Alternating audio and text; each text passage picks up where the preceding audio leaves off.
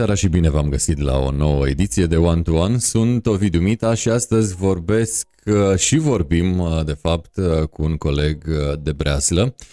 Un coleg însă cu ștate vechi când vine vorba de jurnalism și nu orice fel de jurnalism, ci unul de investigație. Așadar, în această seară o să vorbim multe despre această breaslă cu Tiberiu Lovin, jurnalist de investigații. Bună seara, Tiberiu! Bine ai venit în One to One! Bine te-am găsit! Ce faci? Cum ești? Obosit, după orice zi de muncă care nu s-a terminat. Continuă, continuă și în această oră, nu? Că, na. Da, întotdeauna. E non-stop. Da, se întâmplă multe, trebuie să fii cu ochii în patru, mă gândesc că uh, e așa o continuă uh, stare de trezvie, așa să fii jurnalist. Cred. Mai ales de, Mai ales de investigații. Da, și dacă vrei să faci meseria, dacă vrei să-ți faci jobul 8 ore, și după aceea să te culci sau să ieși la bere cu băieții, bine, nu mai unde e și acum, uh, atunci e ok. Uh, un fel de funcționar public.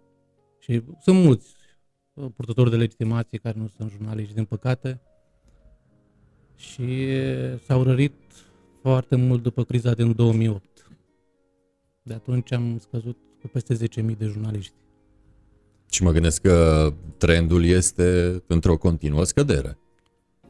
Momentan se menține că mai mult de atât e greu să faci față, dar uh, oricum uh, fața ziariștilor este luată de Facebook, de vloggeri, uh, de tot felul de site-uri care știu să vândă marfa cu titluri pompoase și lumea în continuare dă click pe link.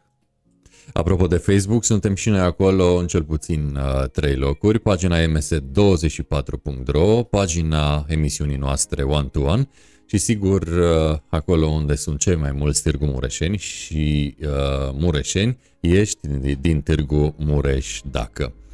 Uh, Tiberiu, când a, început, când a început pentru tine povestea asta frumoasă numită jurnalism? În ce an se întâmpla Oarecum intrarea ta în lumea asta jurnalistică? În 1992, dintr-o greșeală, uh, aveam o iubită pe atunci, făceam box de performanță, ea se cam plictisise de cantonamente și atunci spunea că ar trebui să fac ceva să rămân. Și stăteam pe o bancă în parc și citeam anunțuri la mica publicitate să vedem ce aș putea eu face la 18 ani. Am citit uh, anunțurile și nu se potriveau cu ce doream eu. Adică nu știam, habar n-aveam ce îmi doresc, dar nu îmi sunau bine. Apoi am început să citesc articolele și am spus că dacă ăla care avea vreo șase articole în ziarul respectiv, uh, Deșteptarea din Bacău, e ziarul la care am debutat, atunci uh, eu sunt un geniu. Și m-am dus la directorul publicației și am spus, bună ziua, sunt cu tărică, mă știau pentru că fiind sportiv de performanță, lumea te știe și vreau să fiu ziarist. So, o felicitări, ce idee bună, senzațional. Șefii erau, directorul editorial și redactorul șef erau poeți, eu scriam și poezii. Uh, și uh, după Bine. ce am scurtat, am vorbit câteva minute, a chemat secretara, a, i-a spus să-mi dea legitimația de ziarist, adică o hârtie pe care scria cu tărică este reprezentantul ziarului nostru în calitate de colaborator. Și a spus, mi-a strâns mâna și a spus succes. Cam asta a fost uh, prima lecție de presă. Și a doua zi aveam un articol publicat pe prima pagină. Ai uh, intrat cu dreptul. Uh, după, iată o întâmplare, cum ai spus tu, și uh, după ce ai făcut câți ani de sport, de performanță? Cinci. Cinci, Cinci ani. Și scris poezii? Tot timpul. Când am timp și acum. Vreau să ne spui uh, cât te-a ajutat boxul și cât poeziile în uh, această nișă a jurnalismului, adică în jurnalismul de investigație. Cred că mai mult uh, șahul. Pentru că joc șah de când eram copil, joc în fiecare zi și astăzi. Și uh, am fost campion și acolo. Și atunci uh, eu oriunde am fost, am fost campion. Nu pot trece într-un domeniu să mă duc să fiu vânzător la alimentară și să nu fiu cel mai bun vânzător din țară. Adică eu vreau să fiu numărul 1, nu-mi place să fiu numărul 2. Numărul 2 nu prea există. Adică cine știe pe numărul 2?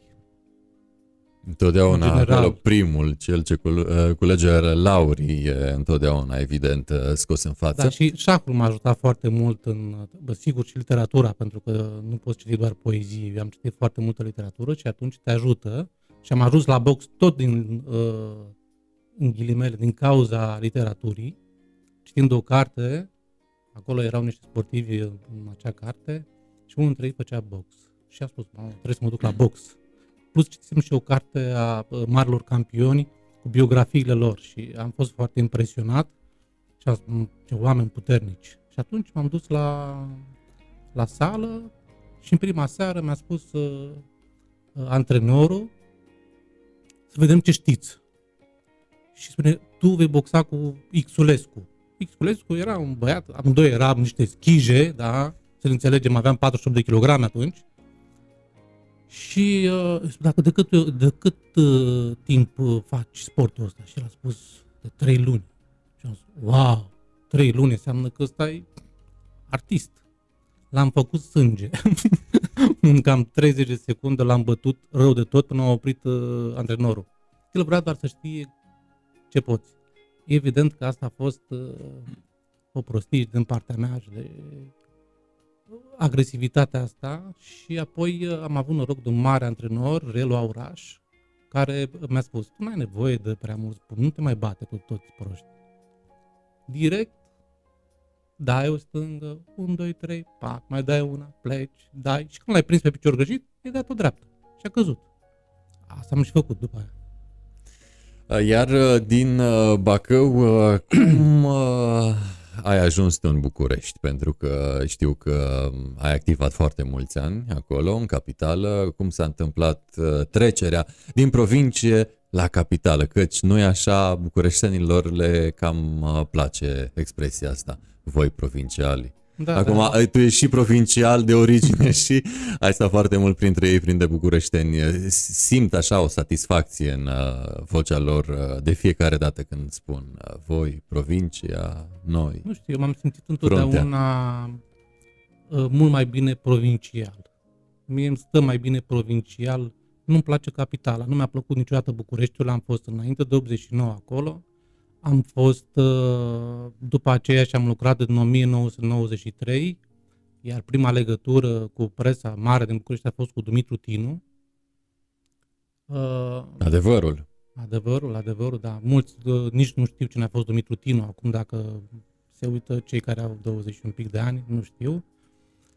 Și uh, nu mi-a plăcut niciodată, mi se pare un oraș gri, cu oameni răi, și în continuare așa-l văd, adică eu nu mi-am schimbat opțiunea, viziunea despre uh, capitală nici acum, nici despre, sigur, are niște clădiri frumoase, uh, e distracție acolo, într-adevăr, e distracție, aici când vin în provincie, da, inclusiv la mine acasă în Bacău, aici nu știu cum e, că n-am apucat uh, din cauza pandemiei să văd cum e noaptea, dar uh, când uh, găinile se curcă în provincie, acolo începe distracție. Cam bine. asta e diferența. Studenții mai mult, e de înțeles. Nu, dar toată lumea e obișnuită așa, adică nu neapărat să, să știi că nu sunt foarte mulți tineri, sunt cei de peste 30-40 de ani care sunt uh, prin, uh, prin terase, dar are unde să te duci. Acolo la 12 începe distracția, aici la 12 s-a cam mm. te apropie de culcare. Dacă ai ajuns la ora aia, uh, ai multe locuri de văzut din punct de vedere cultural și uh, la teatru, asta e Cred că cea mai mare bucurie a celui care locuiește în București să meargă la teatru, dar în afară de lucrurile astea, orașul pentru mine este unul cu plin de oameni răi, foarte răi. Țin minte o întâmplare care m-a marcat și mi-am uh, uh, și părerea mi-a consolidat-o. Uh, mergeam la un prieten și ajunsesem la o adresă, dar nu vedeam dacă era, era o alee foarte lungă și nu știam la bloc dacă i-am numerit bine și întreb un domn care și-a cățelul din bloc, nu vă supărați, e blocul X? Și au zis, nu, dar dacă mergeți în, încolo, mi-a arătat în dreapta și mai mergeți uh, vreo 200 de metri și faceți uh, stânga, s-ar putea să, cam acolo știu că e. Dar eu, neavând încredere în general în oameni, dorind să verific, m-am dus și m-am uitat la bloc. Era blocul pe care îl căutam. Deci pur și simplu oamenii de acolo în, uh, în nu știu din, din ce răutate uh, vor să te uh, inducă în eroare, să te păcălească, să te jignească și evident mi-a făcut mare plăcere să mă războiesc cu ei, fiind moldovean și având accent în continuare și mi-l păstrez cu mare drag. Poate voi căpătați un accent maghiar pe aici, vedem. Vrând nevrând, vrând da, nevrând. Nu cred. E greu, eu mă mențin pe poziții, tot moldovean, uh, și nu mi-e rușine, nu, nu dacă eram, uh, nu știu, țigan, maghiar, uh, sau orice uh, naționalitate și orice minoritate, eu aș fi fost la fel de relaxat. Adică nu mi se pare că dacă sunt moldovean sunt mai frumos, mai deștept sau uh, genial, nici dacă eram bucureștean la fel. Revenind la București, deci cam asta e București pentru mine și nu am nicio... Uh, am avut așa o răsuflare, o, am, uh, cum spun, am răsuflat ușurat când am plecat de acolo, acum, cu toate că nici aici nu este ușor, adică aici, aici este mult mai greu decât în București. Și Bucureștiul uh, are avantajul acestei competiții. Aici nu prea ai cu cine concura. Eu cel puțin nu am cu cine concura. Bine, nici în București nu prea am cu cine concura. Dar uh, sunt foarte mulți. Uh, acolo sunt echipe. E echipa Recorder, e echipa Rise Project, uh, sunt, uh, mai sunt uh, Liviu Avram de la Adevărul. Sunt câțiva oameni buni. Acolo foarte buni cu care poți concura și poți să te lupți în articole. La noi asta era uh, satisfacția dimineții când lucram în, într-o redacție, să citim uh, ziarul nostru, să ne vedem cum a apărut articolul și apoi uh, concurența. Și evident, ah, le-am tras iar. Asta făceam pentru că, în general, aveam subiecte mult mai uh, faine și reușeam să ne batem concurența aproape de fiecare dată. Sigur, erau și uh, unele frângeri, dar ca prea, viață, ca prea viață. puține pentru a conta. Uh, la București, uh, și apropo de acest loc uh, numit redacție, ai fost prin mai multe redacții. Hai să le luăm așa succint, dar cronologic, pe unde... De când, am, de când m-am mutat în București sau de înainte? Da, da, da, Bucureștiu. Ce ți-a oferit Bucureștiu când vine vorba de presă scrisă? Evenimentul zilei?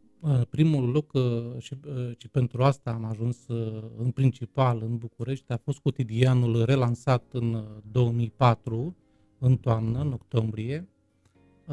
Era format, Robert Turcescu era redactor șef, echipa era formată și din mulți de la Academia Cațavencu, adică era o, o mare de oameni, erau foarte mulți ziariști buni de investigație și reportaj acolo, cei mai buni, cred, din țară și la ora actuală, dacă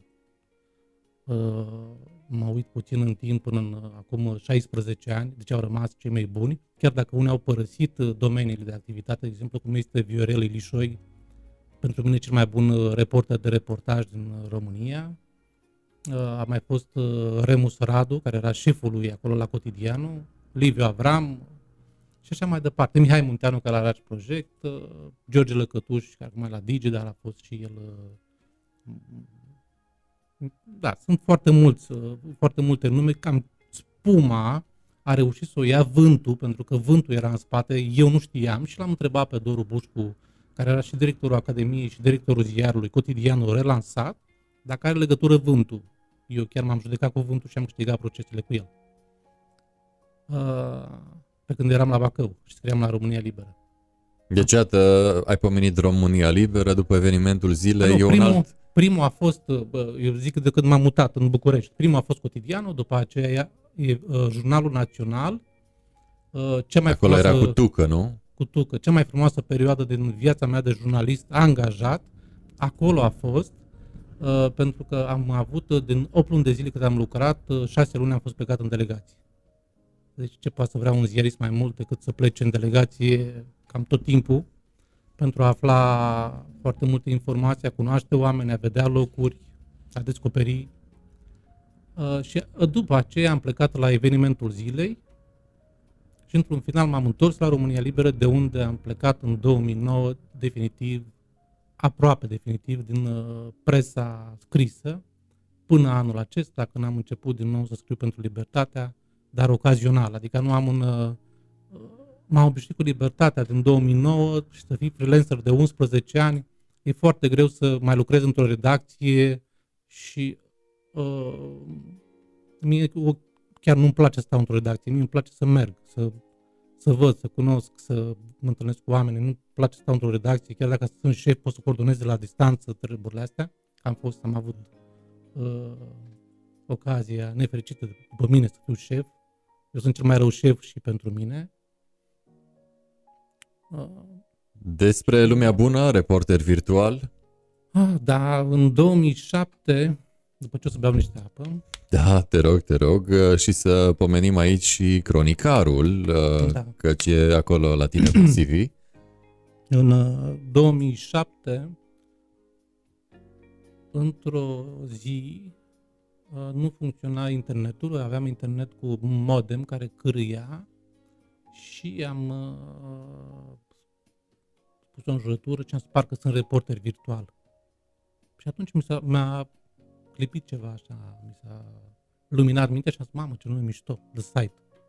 Și cum a venit internetul, mi-am rezervat reportervirtual.ro și el ar fi trebuit să fie, uh, potrivit planului meu, să fie un, uh, un site care adună reportaje anchet, uh, și anchete cenzurate, plus articole proprii. Am vorbit cu cei mai buni băieți din jurnalismul de investigații și toți când au auzit că e vorba de bani, că trebuie să plătim programator, site, să cumpărăm, să nu știu ce, Adică, nu, chiar au chestii elementare pe care le faci imediat, adică să cumperi un site, să angajezi un programator, să cauți un designer ca să facă un logo și ceva. Adică, bun, erau câteva sute de euro, nu era vreo avere nici pentru unul dintre noi. Și ei au spus să ne mai gândim. Ne-am mai întâlnit odată și după aia eu între timp am spus singur că îl fac, dar am schimbat profilul lui din reportaje și anchete, l-am făcut, l-am nișat pe mass media. A fost primul blog din România pe uh, și site nișat pe, pe mass media și asta datorită lui Iulian Comănescu, care acum e undeva la Bruxelles. Uh, el avea un pe Hot News, site pe care îl citesc de când a fost înființat, avea un blog despre media și acolo erau multe informații despre media, dar numai că nu toate.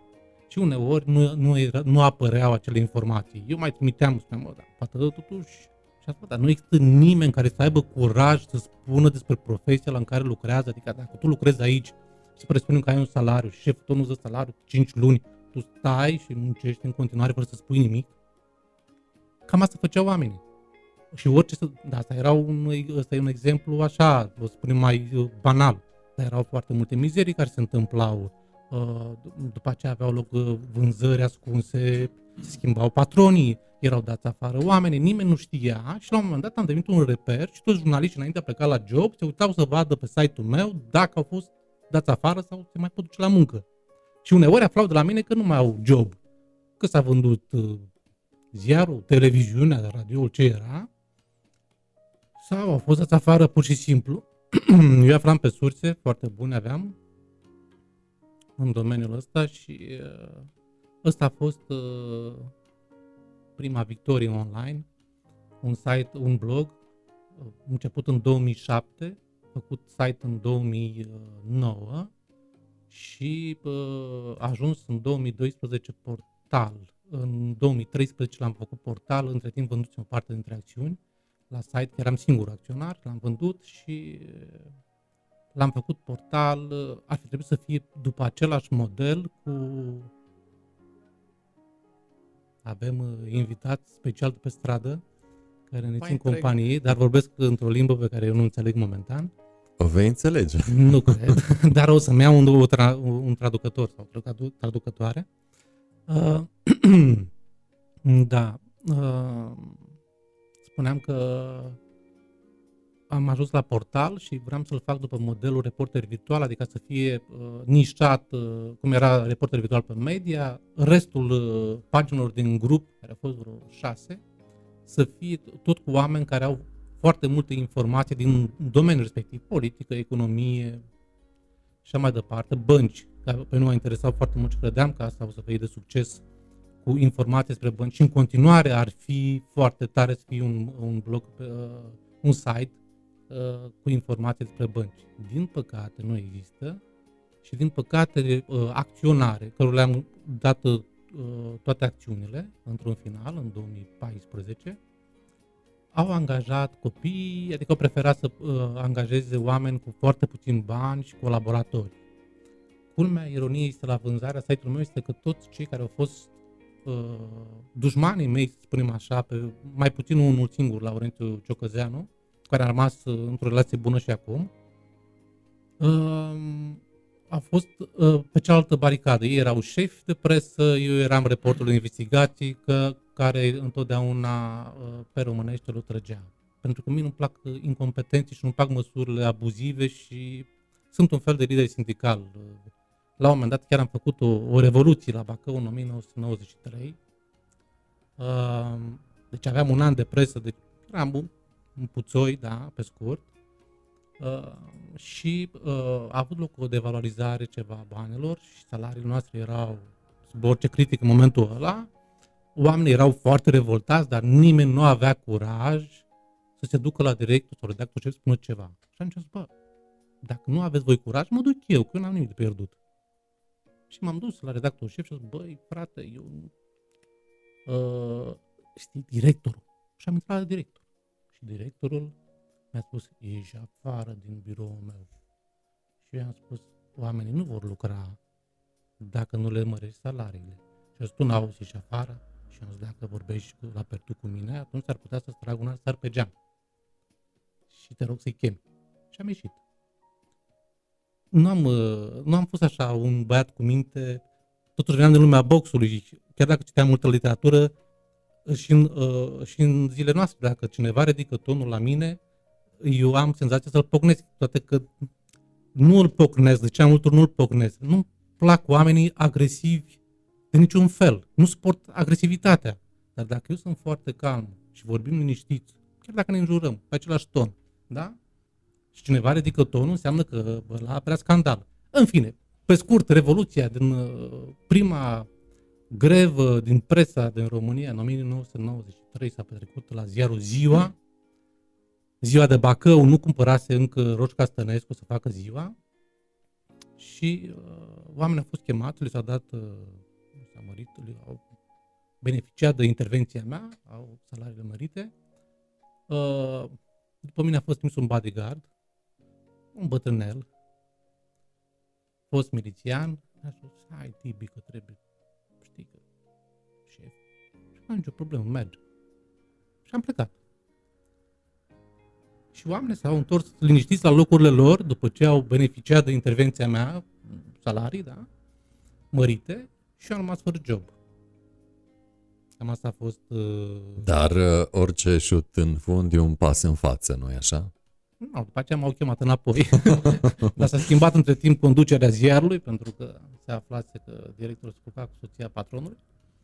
Și asta n-a fost bine și uh, am fost chemat înapoi, dar uh, am continuat pe această linie sindicală, am ajuns uh, până la funcția de director de marketing la, la Federația Română a Jurnaliștilor Media Sind, unde n-am putut face mare lucru pentru ei, fiind ocupat foarte mult cu treaba, dar cât de cât am putut promova uh, acțiunile federației. Sunt și membru în Federația Internațională a Jurnaliștilor. Felicitări! Uh-huh. Și Asta mai nu ești... e mare brânză, să știi? Și mai ești un uh, căutător de frumos uh, și scrii despre orice. Astea sunt cuvintele tale, ce le-ai pus acolo sus uh, la Facebook și ai continuat ca un cronicar.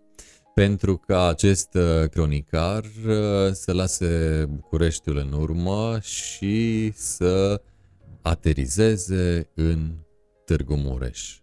De ce Târgu Mureș. Da, am ter- termin povestea cu cele site-urile de care povestești. Am încercat să fac un site uh, din nou de reportaje și investigație, știri exclusive.ro se numea, și există în continuare, doar că este suspendată activitatea. El este domeniul, rămâne acolo. Nimeni nu s-a gândit uh, să cumpere domeniul știri exclusive. Dar ăsta era uh, sloganul meu la reporter virtual. Nu a mers, evident, pentru că am început anchetele foarte tari și toți clienții mei și-au retras publicitatea, inclusiv consultanța pe care o asiguram, pentru că eu fiind freelancer asiguram și consultanță de marketing, deci să mă bage, m-a băgat în faliment, să spunem așa.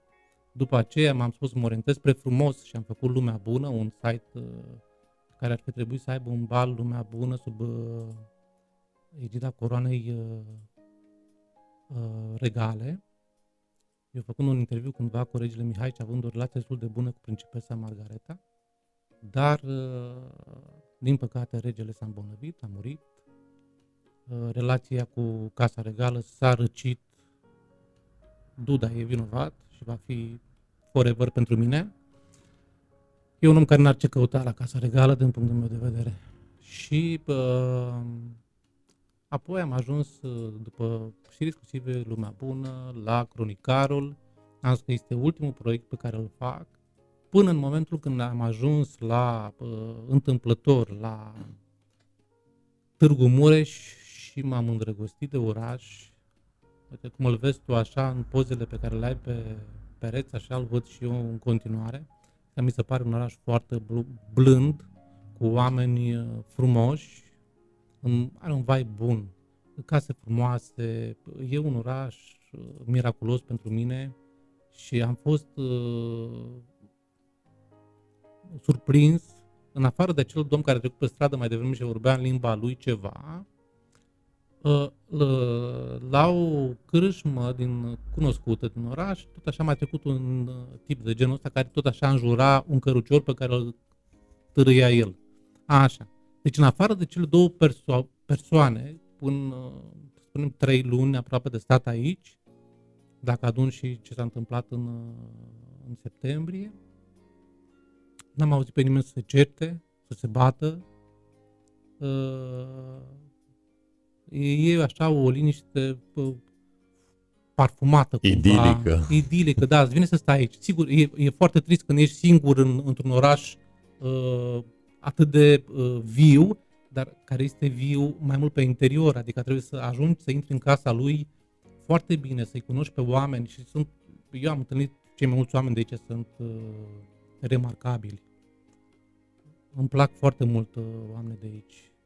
Surprinzător, sigur, mulți au spus uh, te înșeli, uh, chiar localnici mi-au spus te înșeli, uh, nu sunt așa de cum crezi tu, dar lasă-mă impresia, știi, cum te îndrăgostești de o tipă. Nu o să știi că o să fii balenă peste 2 ani de zile și că nu o să-ți mai placă balenele, așa, dar uh, la prima vedere asta, asta e impresia mea și eu a rămas în continuare cu impresia asta că e un oraș superb și mă bucur foarte mult că a picat uh, administrația cuplului Maior Florea, pun invers, pentru că în felul ăsta poate orașul are o șansă. Nu știu cât de mare, pentru că din investigațiile mele corupția este atât de mare încât tot ei au rămas la butoane și butoanele sunt același, aceiași oameni care controlează absolut tot, toate instituțiile publice. Absolut toate. Ai venit uh, în Târgu Mureș uh, ca să lucrezi, să investighezi uh, în urmă cu câteva luni și ai început un proiect nou, se numește Ceasul Cetății. Da. Tot așa singur lucrezi la el? Din păcate, da, mai am câțiva colaboratori, dar partea tehnică mai mult.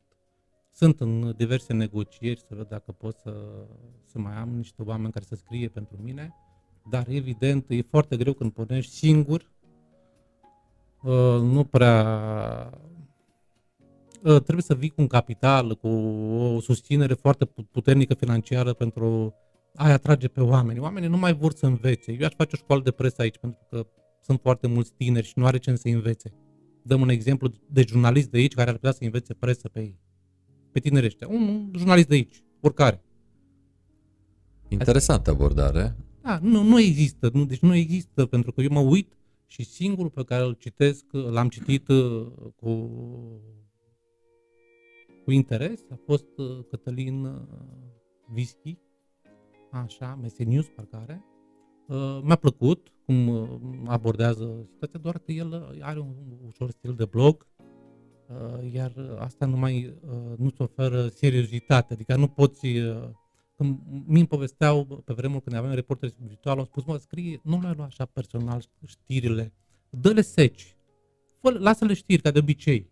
Pentru că dacă ai intervenit cu o opinie în textul tău, în uh, știre, nu putem să te cităm, chiar dacă am vrea noi de la diverse ziare. Că la un început au spus asta cu blogurile prostie. Noi am, primul blog l-am făcut în 2005. Asta e o prostie, toți spuneau că pierdere de vreme. Și după aceea blogul a început să controleze presa. Asta s-a întâmplat, pentru că presa nu s-a trezit. Ea crezi că noi vom sta forever în hârtie. Sigur, eu prefer în continuare să citesc un ziar pe hârtie. E Aurelian Grama care face o, o revistă senzațională, Transilvania Business, îmi place cum arată grafic, dar ziarul pe care îl face tot el, zi de zi, e foarte slab. E un ziar de comunicare de presă. Adică eu aș vrea, când ai o echipă și când ai niște finanțe, ia niște oameni buni și pune la treabă. Sunt mulți jurnaliști care au nevoie de bani și care sunt buni. E păcat să nu profiți de chestia asta, pentru că suntem în criză. Profită de ei și angajează. Eu nu m-am dus la el cu o ofertă, să știi, nu m-am dus. Dacă îmi făcea oferta, sigur aș fi acceptat și nu mi-aș fi deschis eu uh, uh, site-ul. Dar uh, nu a fost, am uh, băut câteva cafele împreună, dar am discutat de alte chestii. Uh, dar nu există jurnaliști de investigație și nu sunt, uh, nu pot fi mentor pentru că nu au o istorie în spate. Dacă ar trebui să definești uh, ceasul cetății, el în ce tipologie s-ar încadra? În nu e blog, nu e portal? nu e portal pentru că ar trebui să am mai multe site-uri, dar voi avea, dacă toate lucrurile merg bine, să ne gândim că în Transilvania avem, uh, cam toate orașele au cetăți. Și ceasul cetății poate fi preluat și pus, nu să fie știle exacte din Târgu Mureș, cum e uh, sloganul la mine, să fie știle exacte din Sighișoara, de exemplu. Da, am putea face asta. Deci atunci poate fi un portal. E un site de știri și uh, de dezvăluiri. În general, eu scriu ceea ce nu scriu ceilalți Sigur, evenimentele uh, nu le poți, uh, pe unele, pe mine nu prea mă interesează evenimentele. Oamenii, uh, cititorii, nu sunt, nu vor să vadă pe site-ul tău ceea ce au văzut la televizor sau pe Facebook. Jurnaliștii în general de aici, din București, nu doar de aici, sunt un fel de copy-paste, toate știrile sunt la fel, toată lumea dă aceleași știri, da? Nu există investigație, reportaj, astea sunt cele mai importante. Investigație și reportaj. Opinii, sigur, e simpatic. Îl mai citești pe CTP, pe vremuri mai citeam, uh, scria foarte bine uh, Nistorescu, așa, și Sorin Roșca Sănescu avea unele uh, editoriale simpatice, așa. dar...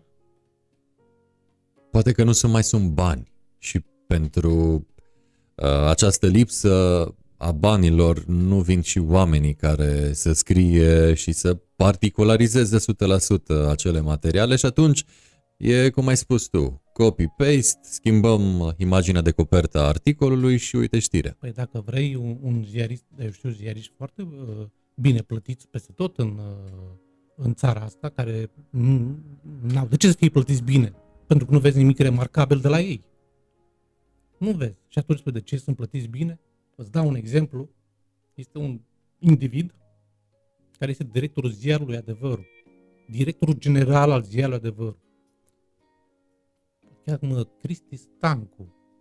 A scris niște articole, cred că vreo două, în 1993 sau 95, nu se știe exact, dar a fost finul cui trebuie și a ajuns redactor șef adjunct la Libertate, redactor șef adjunct la uh, Click redactor șef la Click și acum director general la Trustul Adevărul. Unul care este non-jurnalist, te doare capul când vezi așa ceva. Eu știu că nu toți jurnaliștii sunt foarte buni manageri. Cunosc foarte puțin. Singurul jurnalist foarte bun și manager excepțional este Tolontan. Atât. În afară de el, eu n-am întâlnit pe nimeni. Și îi știu pe toți din presă din 92 până acum. Îi știu, cunosc personal, da? nu doar ce am văzut la televizor. Dar în afară de el care să reușească să adune echipe, să schimbe imaginea. Gândește-te la libertate. Acum arăta acum un an de zile, când a preluat-o el, și acum e un dita mai ziarul de dezvăluiri.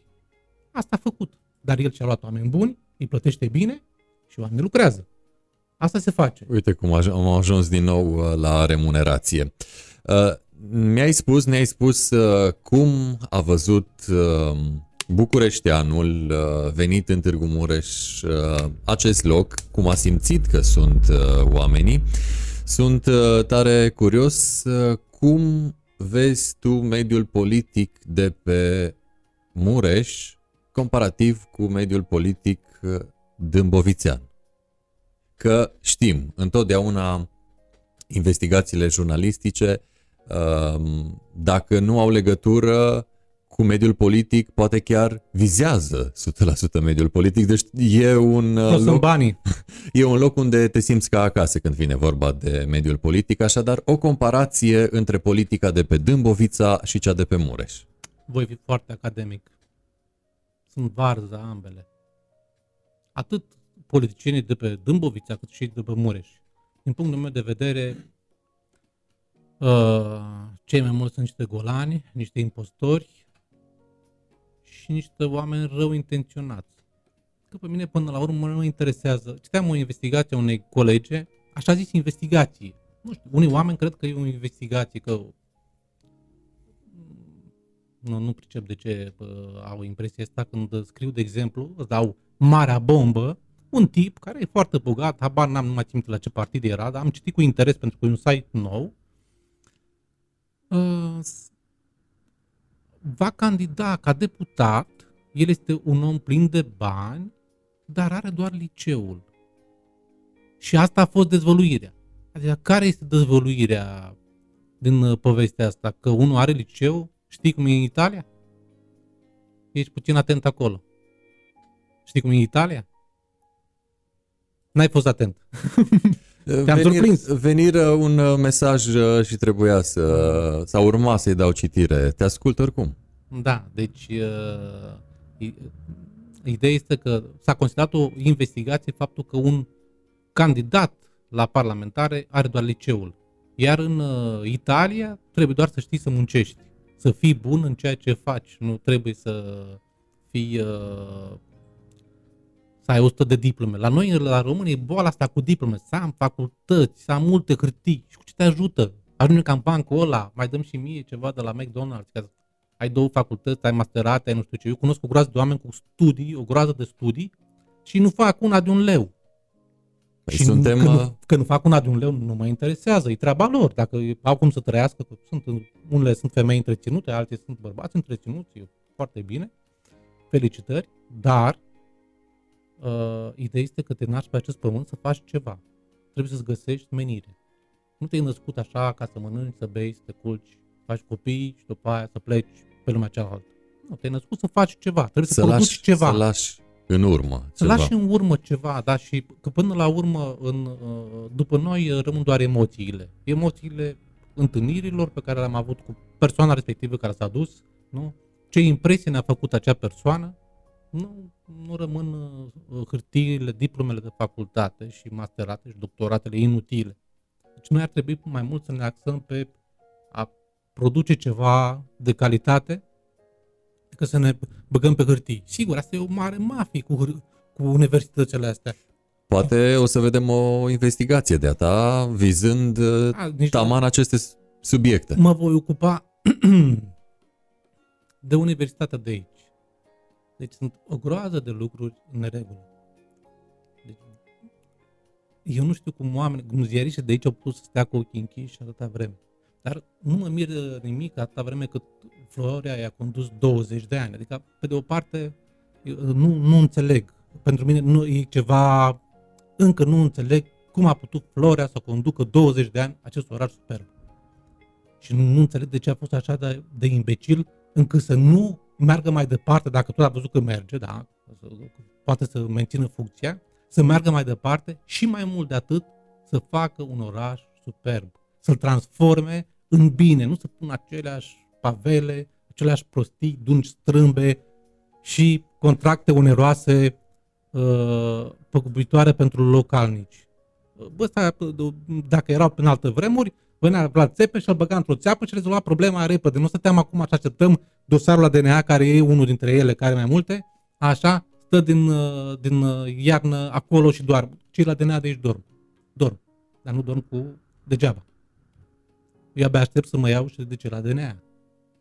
Abia așteptăm și noi. Păi, dar nu se poate așa ceva. Toate instituțiile statului să fie amorțite de această caracatiță. Trebuie să facă uh, un pic de activitate, să-și facă să jobul, lumină.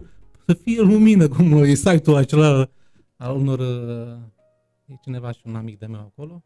E un site uh, interesant, da? sunt și dezvăluiri. Am scris despre absolut orice, despre preoți, despre rege, despre președinți, despre scriitori care fac uh, uh, plagiate, care au făcut plagiate. M-am e. judecat cu ei. Am avut și miliardari. Prim-ministru al României uh, care a, s-a dovedit a fi plagiat și o întreagă pleiadă de politicieni din uh, structurile centrale ale partidelor care Atunci am fost, au fost uh, dovediți. A fost primul meu protest din uh, civic Uh, pentru că locuiam în piața Victoriei, m-am dus împreună cu câțiva amici adunați pe Facebook și ne-am pus niște ghilimele în piept. Atât. N-am spus nimic, n-am spus hu, n-am spus cuvinte obscene, n-am vorbit, doar ne-am plimbat în fața la Antipa cu acele ghilimele. Și după ce au apărut câțiva politicieni, nu știu, cred că a fost și Mona Muscă și Ciolo și mai departe, în momentul în care au apărut aia, eu am spus, eu nu mai stau. Pentru că îmi pare rău, eu nu pot să mă asociez cu absolut niciun om politic, pentru că mine, pentru mine toți sunt la fel, da? Eu sunt angajat să-i apăr pe cetățeni cumva de acești politicieni care își bagă mâna în buzunarul lor.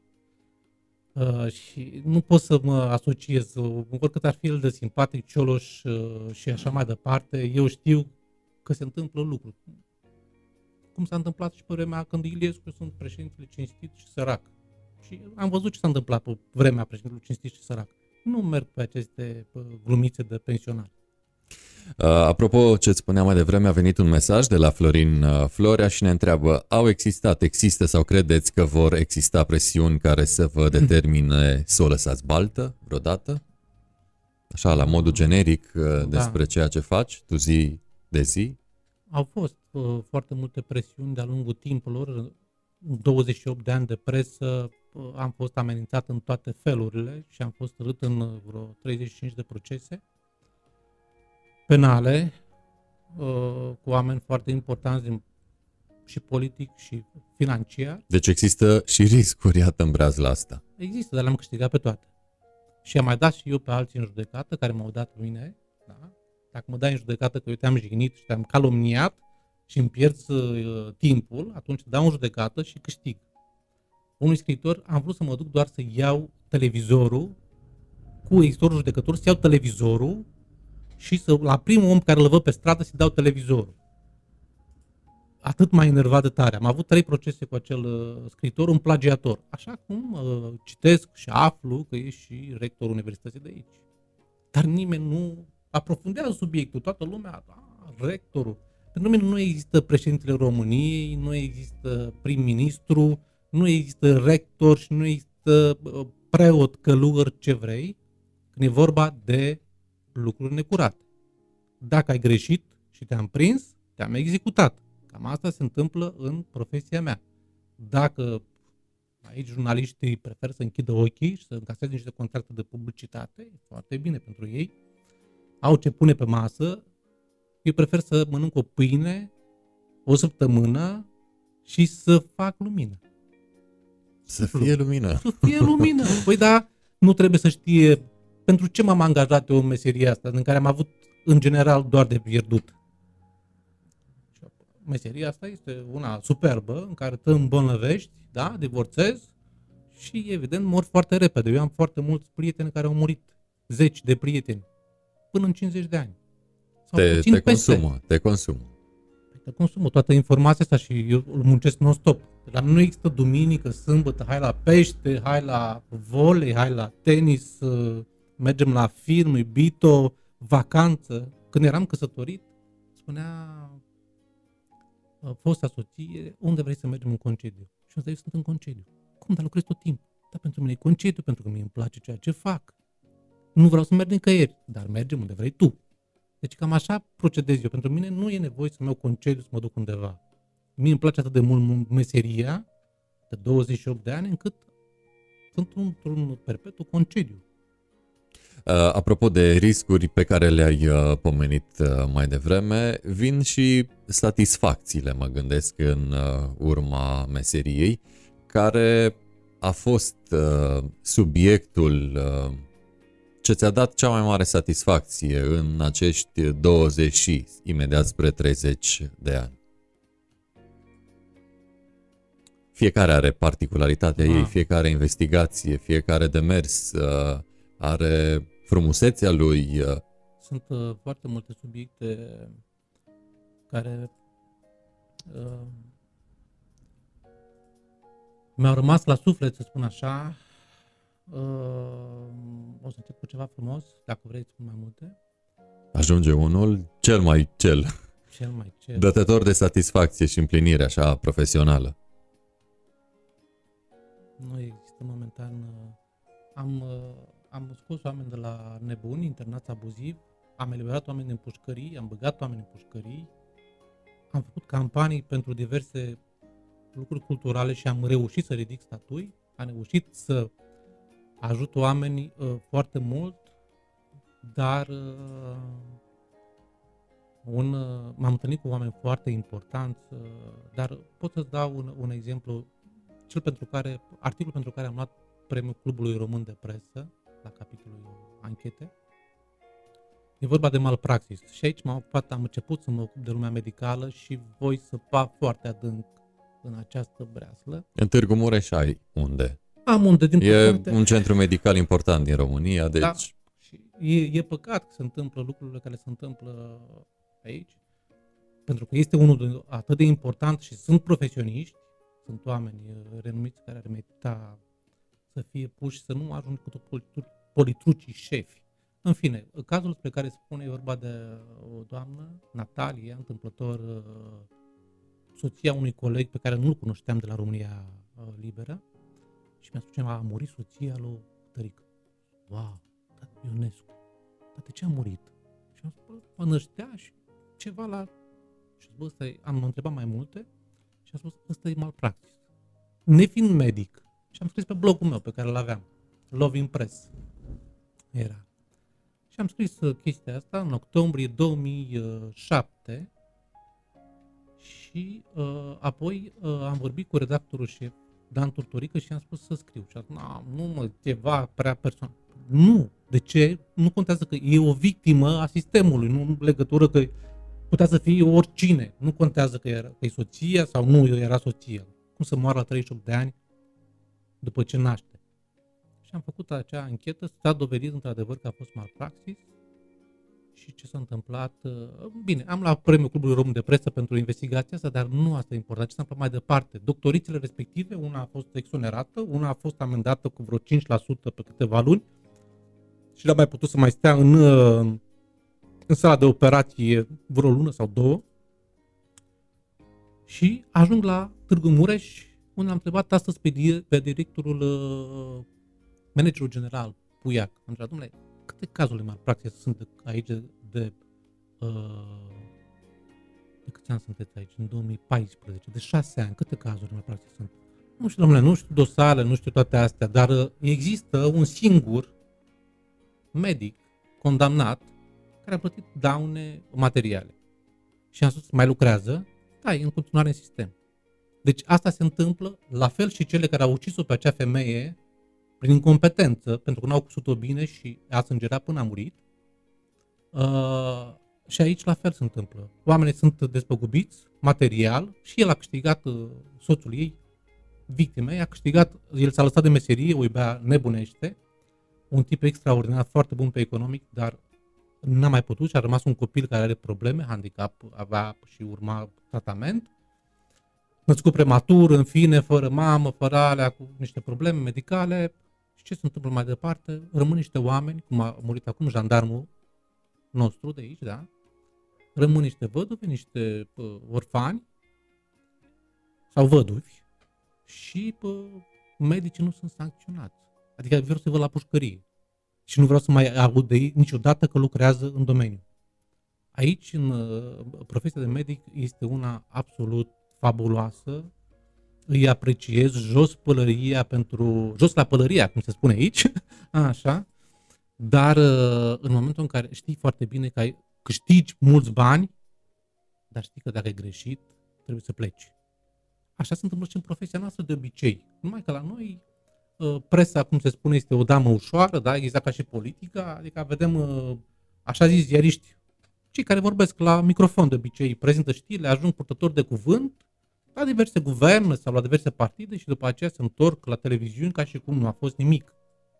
Nu poți, ori ești ziarist, ziarist ori faci parte politică. Dacă faci politic, faci ca Robert Turcescu. Aici, iar jos la pălărie, bravo! Te-ai dus acolo, te-ai dus pe lumea ta, pe lumea politică. Acum nu știu dacă mai candidează. În fine, dar dacă te duci pe lumea ta, renunță la presă. Nu poți să fii și politician și ziarist în, acela, în același timp. Renunță la ceva. În fine, și cu medicii ăsta, eu, asta spuneam că e o problemă foarte mare cu medicii, când greșesc și nu vor să plece. Din păcate mor oameni. Din păcate. Uh, dar din fericire, iată, se uită multă lume la noi, uh, iar Gabriela mm, ne spune că nu vei renunța niciodată la jurnalism, uh, probabil te cunoaște bine, e viața ta, acest dar al meseriei de jurnalist, un har chiar, spune Gabriela. Mulțumim, Gabriela, pentru mesaj, iar Alexa ne spune felicitări pentru curaj, și evident avem uh, nevoie de presă independentă în Mureș. Uh, mulțumesc uh, amândurora pentru mesaje și hai să vorbim despre ceva ce cred că o să-ți placă. Nu că jurnalismul nu e ceva ce îți place, dar ceva ce faci probabil în timpul liber și atunci când fruntea îți este mai descrețită.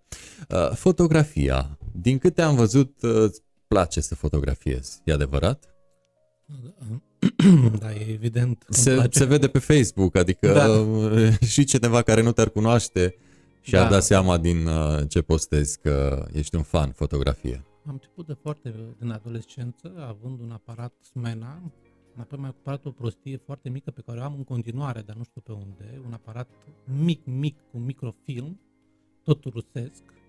Am continuat cu Zenitul, am ajuns la cel mai bun aparat pe care l-am avut, a fost un Pentax Z70. Îl am și acum acasă. E defect, din păcate. E tot pe film. Uh, mult mai bune sunt fotografiile pe film. Ne uităm aici, în jurul nostru și vedem. Ce vedem aici nu se pot eu surprinde cu telefonul sau cu orice aparat.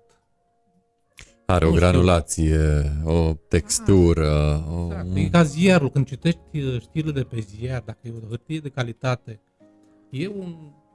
O, o, poate pentru că sunt eu mai uh, trecut așa, mai bătrânel, da, îmi plac lucrurile vechi și de calitate. Ziarul e ceva de calitate, dar trebuie să ai și marfă de calitate, nu doar să fie o hârtie. Da? Acum au ajuns hârtii în general ziarele, care mai sunt, că sunt foarte puține. Uh, fotografia la fel. Toată lumea face fotografii și uh, lumea în general uh, minte la fotografii. Dacă nu-ți place ceva, nu trebuie să fii fals. Eu nu înțeleg de ce atâta falsitate peste tot în lumea asta. Vai, dar ce bine arăți, dar și în realitate. Vai, dar ce frumoasă ești, vai, dar ce simpatic ești. Da, da, e, că nu e chiar așa. Eu când mă duc, îmi spun, întreb fetele să mai prim de aici însărcinată. Adică uh, uh, sunt un pic obraznic, dar încerc să le aduc picioarele pe pământ. Adică nu sunt eu vreun... Uh, și m-am luat și pulverul ăsta care e foarte gros și mor de cald, n-am știut că vin într-un studio în care o să fac saună. Așa. Sunt doar uh, 22 de grade. Da, dar e, e foarte mic față, că așa, așa e și la mine, dar fiind o casă mai mare, pare mai răcoare. În fine, nu sunt eu uh, balerin să pot să le dau lecții, dar eu am considerat întotdeauna în viață că uh, te ajută mai mult critica decât uh, aprecierile. Și uh, mi, se, mi se pare de să fii prost, să știi, de exemplu, că ești gras, indiferent că ești bărbat sau femeie și cineva vai, dar ce slab ești. Și eu spun, a, mulțumesc și îmi stă bine, mai atârnă, nu. No. Bărbați, în general, acum uh, sunt uh, mai balconoși pentru că au uh, hormone ne-au uh, făcut foarte viguroși. Uh, mai țin minte, era uh, serialul cu familia Bandi în care la un moment dat el a inventat tatălui, mi se pare, un sutien pentru uh, bărbați. În fin. Sau Friends. În fin. Comedică. Nici nu mai am timp. Am venit încoace să văd și eu niște filme. Am spus, mă relaxez. Și am văzut, revin la fotografie imediat. Am zis că mă, mă relaxez. Am văzut un sfert de film într-o lună și câteva zile. Mai, mai mult. Revin la fotografie, dar e o pasiune veche și îmi pare rău că am distrus foarte multe filme. Da, așa ai învățat, probabil. A, nu, Distrugându-le. Nu, nu, nu. nu. Uh, Unele poze, sigur, mi-au și prost. Uh, am, eu am avut și laborator acasă. În continuare am laboratorul pentru dezvoltarea filmelor alb-negru, uh, dar am distrus eu filmele pentru că am considerat că nu merită să le păstrez, vreau să-mi aduc aminte de oameni aceia care au murit, exact cum, am, cum îi am eu un suflet. Și eu au rămas în, în sufletul meu acolo, dar atât de rău îmi pare pentru că sunt niște fotografii pe care, uh, inclusiv în mormântări de astea cu carul, cu boi, cu căruțe, cu bocete, cu cum erau oameni la țară. Uh, da, am fost în câteva tabere de fotografie, unele internaționale, și voi rămâne îndrăgostit forever de, de imagine. Ce ai pozat pentru prima dată în Târgu Mureș? Uh, mâncarea. Primul lucru pe care l-am uh, fotografiat a fost... Uh, Tibi gătește? Da, uneori, dar acum n-am timp și am nimerit într-o, într-o chirie absolut uh, fabuloasă, în care există doar o plită, nu există și cuptor, nu poți găti dacă vrei, adică, bun, faci. Ce faci? Paste, friptură, o ciorbă și ce mai poți face, omletă. Ca să, la asta se pricep femeile în general, ochiuri, omletă și uh, paste în zilele noastre. Chiar aveam discuțiile astea despre gătit cu femeile și nu, noi, eu sunt dependentă, eu comand. Și unde dacă ai un copil, copilul trebuie să mănânce. Îți presupunem că mai 20 de ani și zici că... Crede-mă că aici în Ardeal uh, femeile chiar știu să gătească. Poate o să schimbi opinia despre femeile din Ardeal. N-am cunoscut așa de multe încât să pot spune că știu să gătească. Aici, dar... crede-mă, trebuie să le iau apărarea pentru că și eu sunt ardelean și vei, uh, vei descoperi cu siguranță. Abia aștept. Apropo de Târgu Mureș, te vezi peste un an tot în Târgu Mureș? Asta ca să ne dăm seama de uh, planurile tale, cât de mărețe sunt așa, ca extensie în timp. Sincer, uh, eu aș vrea să ies la pensie aici în Târgu Mureș. Ce frumos! Uh, da. Mie îmi place atât de mult orașul, chiar și fiind singur, deci e o chestie de depresie, să spunem că fiind singur, n-ai și tu o familie să stai cu ea, n-ai prieteni care să te poți vizita, nu, n-ai. Și atunci, da, am foarte mult de muncă și atunci e ok, dar la un moment dat simți când vezi că toată lumea e în weekend și pune fotografii și pune filme și se plimbă încolo și încoace și ai putea și tu dacă ai fi cu prietenii tăi. De asta regret foarte mult Bacău, că am plecat uh, în București uh, și acum uh, regret.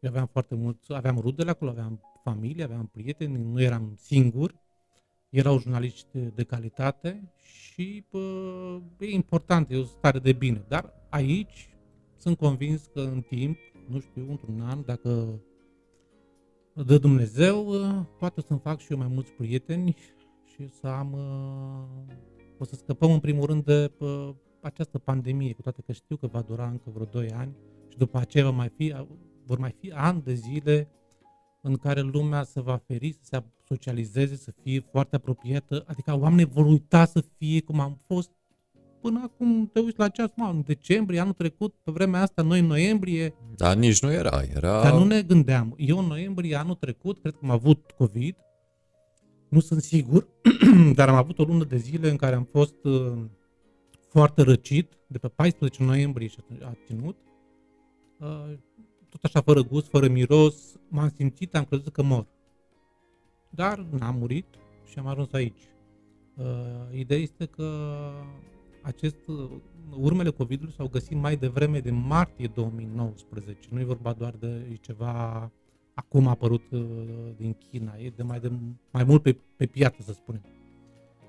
Da, uh, eu așa mă văd, ieșind de la pensie de aici, uh, să-mi fac un... uh, Bine, ăsta e planul meu, visez, uh, poate mâine mă calc cu mașină, intenționat și s-a terminat, dar visez să fac un mini trus de presă în Ardeal, care să urmează să rămână ceasul cetății, pentru că în afară de mâncare eu sunt fermecat de cetate, îmi place foarte mult, deci pentru mine e ca și cum uh, m-aș întoarce acasă la cetate. Și aici mă simt cumva acasă. Adică Bacăul mi se pare, orașul meu natal, mi se pare străin. Acum, eu fiind uh, destul de rar m-am dus acasă după ce m-am mutat în București, având foarte multă treabă. Uh, Dar aici mă simt acasă și mă- îmi place să mă plimb, să mă uit la oameni, să mă întâlnesc cu diverse persoane, să beau și o cafea undeva. Sigur că am nimerit în perioada cea mai Neagră, imposibilă. posibilă. Pandemie, frig, ploi, uh, interziceri și în curând ne vor închide și pe noi aici și nu mai poți ieși chiar să stai cum vrei tu până la ora, nu știu, dacă te mai lasă până la ora 10 acum. Deci nu nu mai avem timp nici măcar de... Ba da, mai e o timp de o cafea după asta. Este, nu, este. Mai, mai, Scurtă. scurt, da. și ca timp și Da, eu va uh, trebui, la pentru că cantitate. voi avea iar de lucru toată noaptea și uh, va fi interesant. Apropo de Târgu Mureș și apropo de Breasla din care faci parte, ce părere ai uh, de colegii tăi de la București, uh, Recorder, uh, despre ce au uh, dezvăluit uh, cu privire la direcția Silvică Mureș? Uh, Nici nu știu dacă e o lună jumate de la acea investigație, cu siguranță ai văzut-o și tu. Um, N-am, Ce- Integral nu am văzut-o, recunosc, am citit uh, esența Ce, cu ce ai rămas în urma ei? cu ceea ce știam că e aici deja. Știam că, indiferent de culoarea politică a celor care ajung la putere, ei își vor pune oamenii. Uh, și uh, asta mi se pare o mizerie. Eu sunt pentru meritocrație. Adică sunt, uh, de exemplu, acum ce se poate face uh, în orice instituție a statului și aici, pe plan local, da? De exemplu, eu aș structura primăria Târgu Mureș, aș reorganiza-o și aș da afară oameni. Nu pentru că eu vreau să moară de foame acei oameni, dar sunt niște oameni, unii dintre ei incompetenți. Tu trebuie să scapi atât în presă cât și din uh, uh, instituțiile publice de oameni incompetenți. Nu poți să te plătești. Bun, eu ca ziarist sunt independent, da? Uh, pe mine nu mă plătește nimeni. Deci eu n-am contract cu statul, nu-mi dă nici banii cetățenilor, nu vin la mine în buzunar. Eu trebuie să fac publicitate pe site ca să trăiesc. Vezi că am publicitate multă pe site? Nu. Da? Bun. Uh, dar acești funcționari, ca peste tot, nu e vorba doar de Târgu Mureș, dar aici la primărie mi se pare că e o sumă foarte mare. Uh, știu că acolo, acolo că e toată echipa lui Maior și Florea în continuare și că pun bețe în roate noi echipe. Nici noua echipă nu este foarte puternică din, din punctul meu de vedere. Nu e consolidată pentru că n-a avut timpul necesar încă. Noua sunt, echipă. Sunt, sunt, din punctul meu de vedere, uh, eu tactica asta nu o înțeleg, nu sunt pentru tactici de astea de uh, arta războiului, da? La mine există, uh, intri în ring, îl faci knockout pe ăla în câteva secunde sau te duci acasă după ce te lupți singur cu perna și visezi. Da? Nu, nu-ți plac tatonările. Uh, mi-a plăcut foarte mult, uh, dar am pierdut un, uh, un campionat uh, pentru că mi-a plăcut foarte mult să mă joc în ringul ăla, l-am bătut de l-am zăpăcit, dar numai dansam în jurul lui și dădeam, uh, îl băteam și într-un final am pierdut, ăla nu mi-a dat un punct. Pentru că arbitrii erau de partea lui. Deci nu se face așa. Când ai ajuns acolo, te uiți, ai exemplu. Clotilde, Nicușor Dan, da, la București, Ciprian Cucu, întâmplător un amic. Și știu pe amândoi. Și pe ea o știu. Da, pe ea mai puțin, că fiind o doamnă, n-am, n-am avut o treabă cu ea. Așa. Deci ei au ajuns acolo, au spus, uitați ce am găsit. Pac, pac, hârtii, documente, chestii. Facem, dregem, nu știu ce. Așa nu se mai poate. Reziliem. Faci. Aici, tăcere. Păi aici nu dai tu afară niciun director din dita mai primăria, nu găsești un incompetent acolo, nu știi să o faci, te învăț eu. Poate să uite cineva la primărie. Reorganizare și reducerea postului. Schimbați denumirea uh, titulaturile departamentelor și fiecare dă concurs pe post. Eu dacă aș fi funcționar public, aș da concurs pe post și l-aș lua. Pentru că eu sunt bun în ceea ce fac. Sper ca și ei să fie buni și să rămână toți și să înțeleagă că s-au schimbat cei, dar nu sunt toți buni, din păcate, că eu știu câțiva pe acolo și știu ce și ce fac în continuare. În fine, am vrut doar așa să, să nu creadă locuitori că am aici să băi, termin pe toți să las fără joburi. M-am dus la București și mi-au spus uh, ziariști, pe ce ai venit moldoveanul să ne iei locul de muncă? Nu, frate, eu am venit aici pentru că eu sunt foarte bun, eram bun și în Bacău, publicam, eu din corespondent de Bacău la România Liberă, publicam deschidere odată la două, trei zile, era deschidere un articol de-a meu, o anchetă de-a mea și am venit aici să vă arăt cum se face presă. Ideea este că și aici, am la fel să le arăt celor de aici cum se face presă și poți să o faci uh, dacă te uiți pe site-ul meu sau poate te uitat, ai să vezi în trei săptămâni ce am reușit. Și eu zic că în jumătate de an site-ul ăsta va fi numărul 1 aici. Sigur, eu fiind singur, fără echipă, fără bani, dacă trăiesc, voi fi numărul 1. Dacă nu, n-am cum să fiu numărul 2. Anul viitor uh, te așteptăm aici, când o să fii uh, Dacă lider. personal mă inviți, dacă trăiesc, Doar sigur, cu subiectul acesta, doar cu subiectul acesta. Um, cum vezi tu ieșirea din lentoare a acestui oraș? Ne-ai spus mai devreme că așa parcă doarme. Bine, e și bine pe de o parte că e liniștit, dar lentoarea asta așa în exces probabil că strică. Cum crezi uh, că ar trebui să acționeze noua administrație pentru a ieși din râncezeala asta în care se află urbea asta frumoasă, de altfel, cum spui și tu? A mie îmi place cel mai mult... Uh, deci, sunt două orașe în care m-aș muta oricând. Ăsta e unul, dar cel mai frumos oraș pentru mine, toate că nu are atâtea clădiri, nu are atâtea istorie cum e Târgu Mureș, e Blajul. Pentru mine este, ăla e orașul perfect. Deci aici nu trebuie să... Și trebuie să pomenim că e un oraș dezvoltat și economic în ultimii 5 ani, foarte, foarte, foarte mult. Ce- Așa că ai toate motivele, iată să-ți dorești un astfel de oraș. omul acela va muri, uh, care- cel care e primar, va muri primar. Pe el nu va bate nimeni. Și nu a fost blând, da? Au, are și uh, orașul o istorie, oricum e o comună în comparație cu Târgu Mureș, uh, legat uh, de multe alte, uh, ca dimensiune în primul rând. Dar acolo, dacă mergi în centru, dacă mergi pe străzile din spatele centrului, dacă te duci până la piscinele, că am fost la o piscină acolo foarte frumoasă, făcută așa, uh, elegant, cu bar în, uh, în apă, totul e impecabil. Nu există o gaură în asfalt. Cum e posibil așa ceva? Cum nu mai arunc oameni pe jos?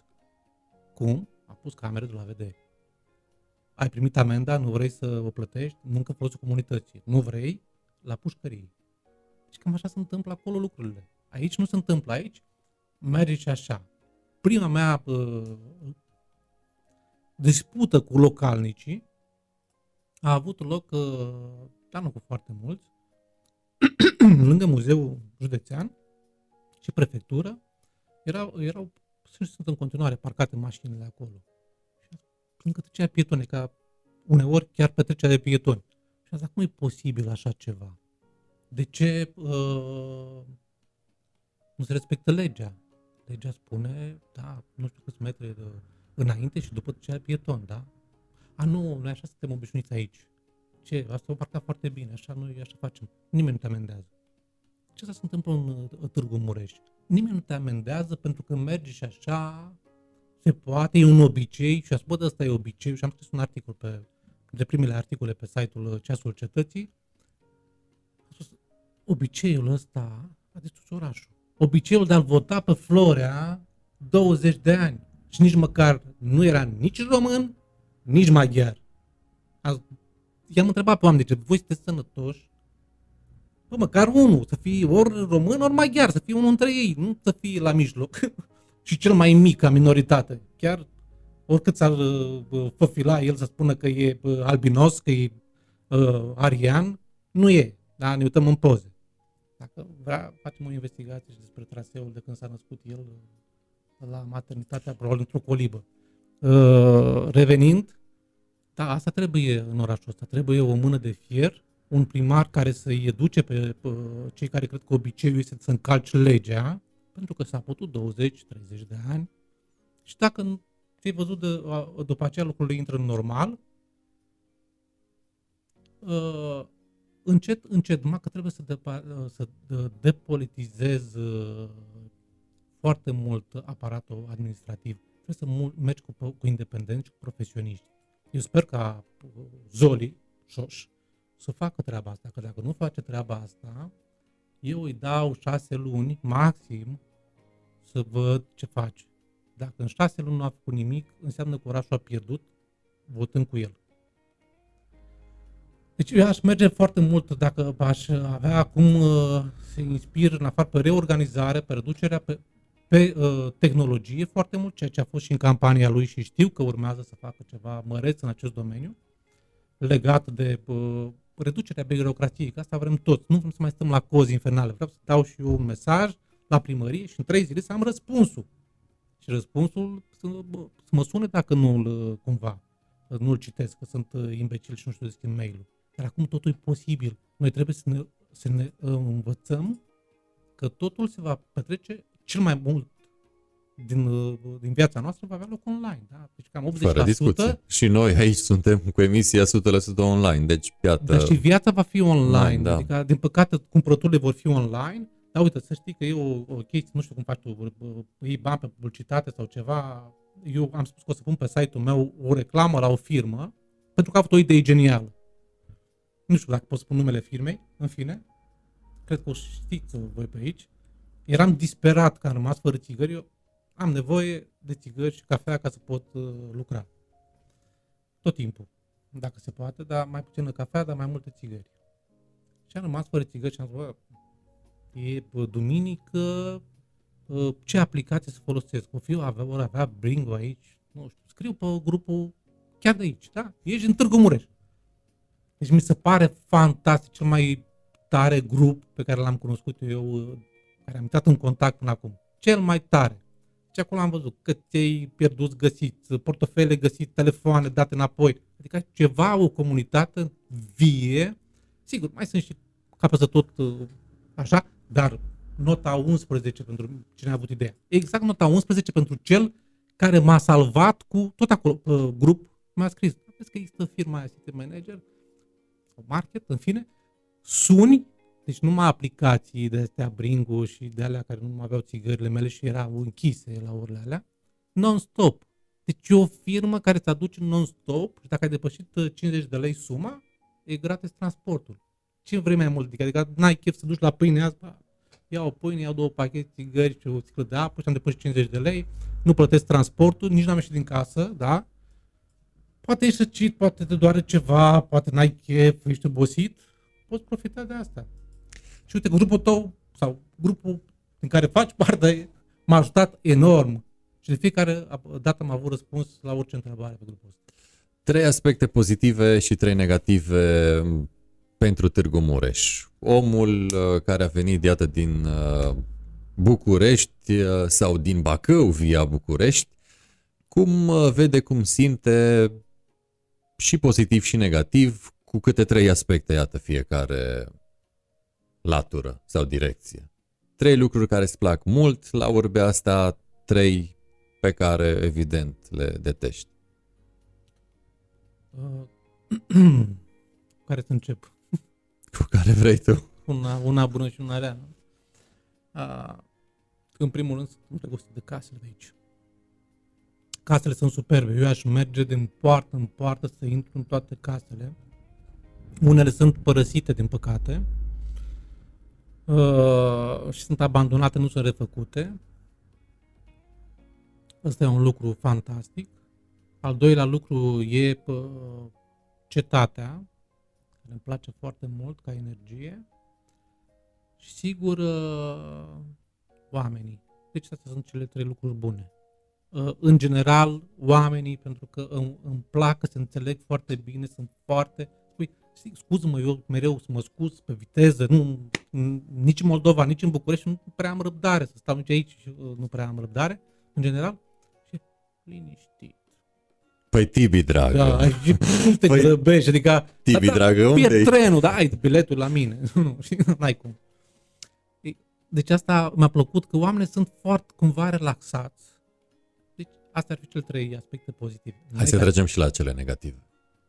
Negative este pentru că, că orașul a pierdut enorm din cauza corupției. 50% din, dintre investitorii care au venit aici, care au ajuns la Cluj, au fost aici. Potrivit unor povești, mai puțin sau mai mult adevărate, s-au cerut niște șpăgi uh, absolut uh, fantastice și evident nu a putut uh, nimeni să le dea, mai ales că au venit firme mari. Adică fosta administrație, în loc să se bucure că vin firme mari aici, deci o prostie, deci o lăcomie absolut halucinantă. M-am uitat la cel la Ciugud. Mm, da. Ăla, deci ei modelul primarul la Ciugud, un asistent medical. Nu era un geniu. S-a gândit, am pășunea asta, n-am ce face cu ea. Ce fac? Bun, o dau investitorul, o pregătesc, duc uh, utilități și cu, fără, uh, le dau gratuit. A crescut enorm. Alt uh, primar inteligent uh, avea vreo 13 firme sau 12 în uh, comună și a spus, ce naiba fac eu, cum scot bani, arunc primar, să dă în colț în colț, ce să fac? Și a spus, ia să găsesc eu niște fonduri, să leg uh, comuna de drumul județean. Și pentru 3 km de drum, acum are 200 și ceva de firme în localitate, iluminat public, de asta încărcat baterii, uh, mașini electrice, ce vrea uh, uh, orice locuitor. De ce? Pentru că a făcut legătura de 3 km cu drumul județean, iar firmele mari au venit să-și deschidă, acolo sunt vreo 6 firme mari, așa și la Ciugud. Deci trebuie să oferi ceva ca să poți primi enorm. Și eu aș fi oferit firmelor să vină pentru că orașul ăsta merita să fie făcut. Uh, deci asta e primul punct negativ, corupția. Lăcomia asta absolut oribilă în care n-au știut că a fost primari care au furat, dar nimeni nu le-a spus nimic. De ce? Pentru că ăla făcea. De ce l-a furat? Bun, eu nu sunt de acord nici cu chestia asta.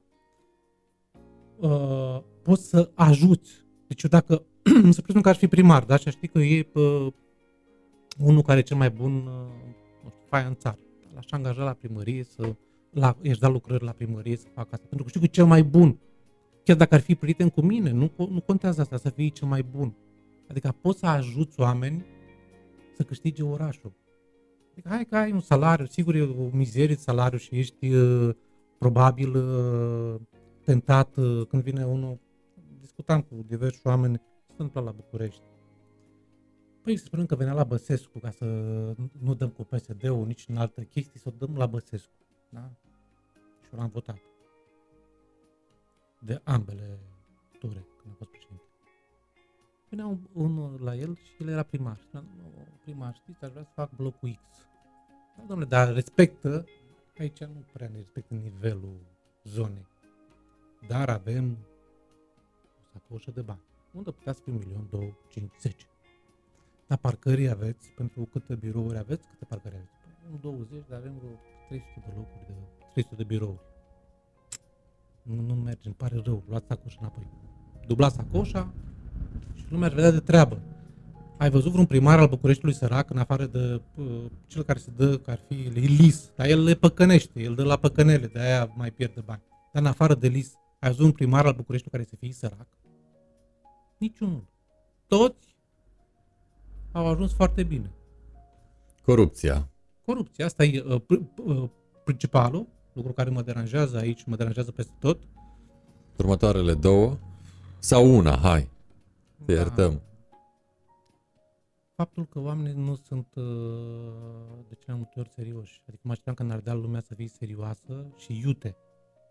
Adică dacă spun că vin astăzi la emisiune, sigur, întârzi, am întârziat, îmi cer scuze. Lumea m-a criticat pe Facebook și acum îmi burie telefonul în continuu și probabil o să primesc multe uh, uh, pentru frigider diverse. Că oamenii se uită, deci dacă spun că la 8, la 8. Aici știu că de obicei lumea e corect. Ei, aici lumea și întârzie, nici nu face ceea ce spune. Asta nu place. Lipsa de seriozitate în a, a, a face ceea ce spui. Eu dacă spun că fac ceva, eu voi, îți spun pe acum, sigur, eu vreau să fac un mini de presă. Asta e o aberație, îți dai seama. Tu vii fără bani, singur, să faci un mini Important de presă. Important e că vrei. Important hmm. e să vrei. Da, e important. poate peste două luni de zile nu o să mai îmi permis să mai locuiesc aici. Și atunci va trebui, pentru că acest oraș... A, numărul 3. Le leg. Prețurile și serviciile. Sunt absolut oribile aici.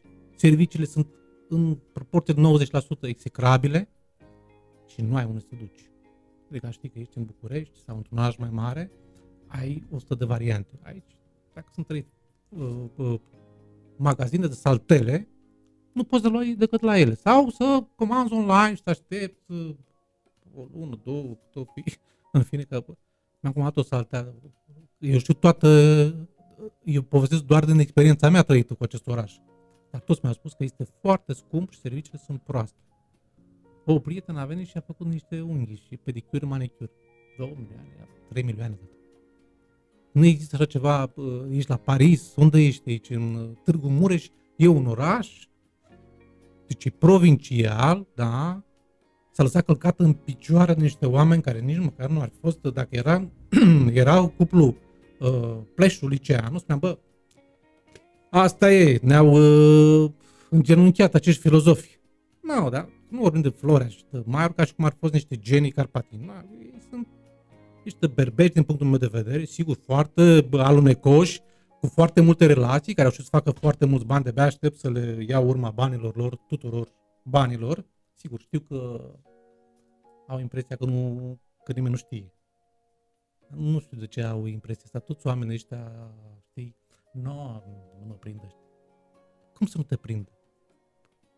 Că nu știu de Viena, că nu știu de Budapesta, că nu știu de casele alea, că nu știu de acțiuni la nu știu care spital, pe numele lui Xulescu, lucrurile astea se află. Deci dacă știi mai mult de un om secretul, nu mai e secret. Corect. Um, apropo de bani uh, și de tot, toate aceste aspecte, um, se poate încă trăi în România din uh, acest uh, gen de jurnalism? Spuneai că mulți uh, colegi uh, s-au lăsat da, de breaslă. Da, da. S-au lăsat și... Pe semne că e poate tot mai greu să supraviețuiești într-o... Ca jurnalist onest de orice, în orice domeniu este foarte greu să trăiești dacă ești un jurnalist onest. Foarte greu, pentru că presupunem că ai un uh, salariu, nu știu, să spunem 4.000 de lei. Acum a devenit cum, cumva insuficient să ai 4.000 de lei uh, leafă și vine un uh, nene care vrea să uit un articol și dă, nu știu, 10.000 de euro. Aici o dilemă. Eu am primit 100 și ceva de mii de euro ofertă. Am primit o ofertă de 100 și ceva de mii de euro să nu public. Și am preferat să public. Sigur, eu mi-am pierdut locul de muncă pentru că am publicat acea anchetă. Uh, m-am trezit cu niște dosare pe la DNA și DICOT. Le-am câștigat, uh, au fost uh, neînceperea urmăriri penale în ambele, în trei cazuri, că au făcut plângere și la poliție. N-am avut nicio satisfacție nici financiară, nici profesională, că am publicat ceva care a trecut pe lângă toată presa, fără să observe. Asta eu am talentul să de observa lucrurile pe care ceilalți jurnaliști nu le observă. Adică ei au știrea în față, o citesc, sau au dosarul în față și nu știu să citească dosarul. Și nu știu să ducă undeva acolo. Uh, sunt oameni, îți dau un exemplu foarte banal, eu iubesc uh, anticariatele și eram în, uh, în Bacă, unde plecam mereu cu cărți, cu două sacoșe de cărți. Și uh, anticara, care era o tipă foarte citită și simpatică și așa mai uh, departe, îmi uh, se uită la mine, văd, ai luat două cărți de pe înainte, toate aceeași carte. Și asta de avut o fac cadou. Și una dintre, pe una dintre cărți era autograful lui, semnat cu, de el și cu luna și uh, anul. Dar ea nu s-a prins. Deci e anticar de profesie și eu doar un cititor. Da? După aceea m-am dus la un specialist, la profesorul Danilă, care mi-a spus, da, într-adevăr, cât vrei pe ea, ți-o cumpăr și nu o păstrez și vedem că acea carte a ajuns undeva dintr-o nefericire, într-un, într-o inundație să dispară. Mai bine o dădeam cadou, pentru că știu că el este un profesorul Danil, un profesor mare de limba română, are foarte multe cărți valoroase. Dacă nu ar fi mediul politic, ai mai avea oh. ce să faci? uh, Ai mai avea ce să investighezi? sigur că da. Deci nu, nu stă politicul sau uh, investigațiile celor uh, din breazla ta nu vizează exclusiv uh, politicul, deși probabil ca pondere e domeniul uh, Sunt cel mai legăturile. vizat. Sunt, legături, sunt legăturile care se fac pentru că politicienii au banii, banii noștri și îi distribuie către buzunarele lor, dar prin uh, tot felul de tertipuri. Exact. A, am mai crăpat un drag, nu? Că am folosit același cuvânt. Da. Deci cam asta se întâmplă cu politicienii și de aceea sunt urmăriți. Dar sunt și alte cazuri. Sunt dosare în... uh, Eu am scris uh, pe o vreme pe justiție. Sunt dosare în justiție foarte interesante. De exemplu, spuneți să dau... a- Asta cred că a fost o satisfacție. Pot să o pun în primele locuri, un articol. Te rog. Am uh, anulat o condamnare care, ajunse, care ajunsese la curtea de apel a unui bătrân, îl, uh, veteran de război, acuzat, învinuit și condamnat că și-ar fi furat propriul cal. Ai înțeles? Uh, Greu de înțeles.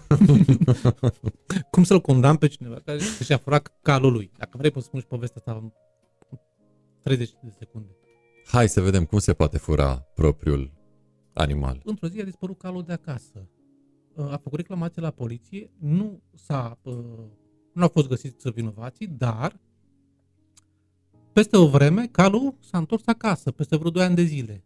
El a strigat, calul a venit spre el. L-a băgat în gras și a avut grijă.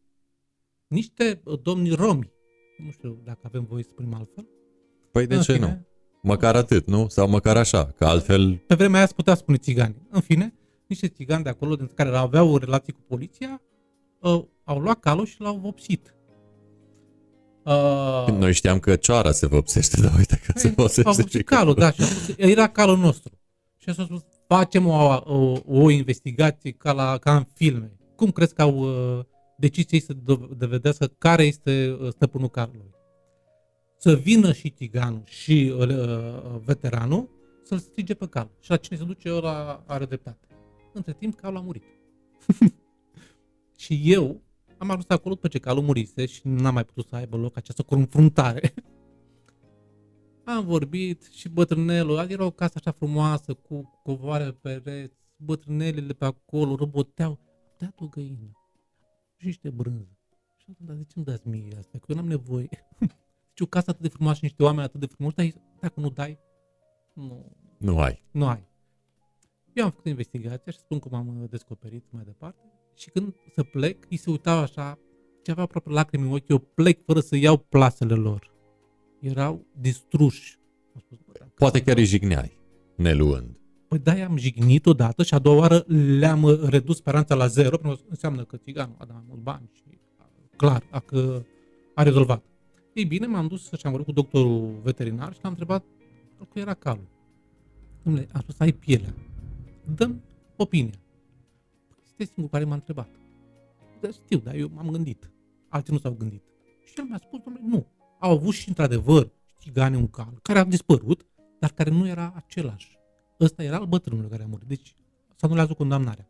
M-am dus, am făcut ancheta publică în uh, România Liberă, am vorbit cu un uh, secretar de stat de la Ministerul Justiției, era cred că în 2000, și am spus uh, să vorbească cu Ministrul Justiției, iar Ministrul Justiției să-l sune pe Cornel Iacob, care era președintele Curții de Apel Bacău pe vremea aceea, care ne ura pe noi ziariști în general și mai ales și pe mine, dar m-a primit președintele Curții de Apel, a văzut uh, și ziarul, dar a văzut și documentele pe care le-am adus și am dat și cu numele, să sune pe omul ăla și să vină și să-l aducă pe doctor în instanță și am spus, nu sunteți condamnați un veteran de război pentru că sunt incompetenți aici avocații și procurorii.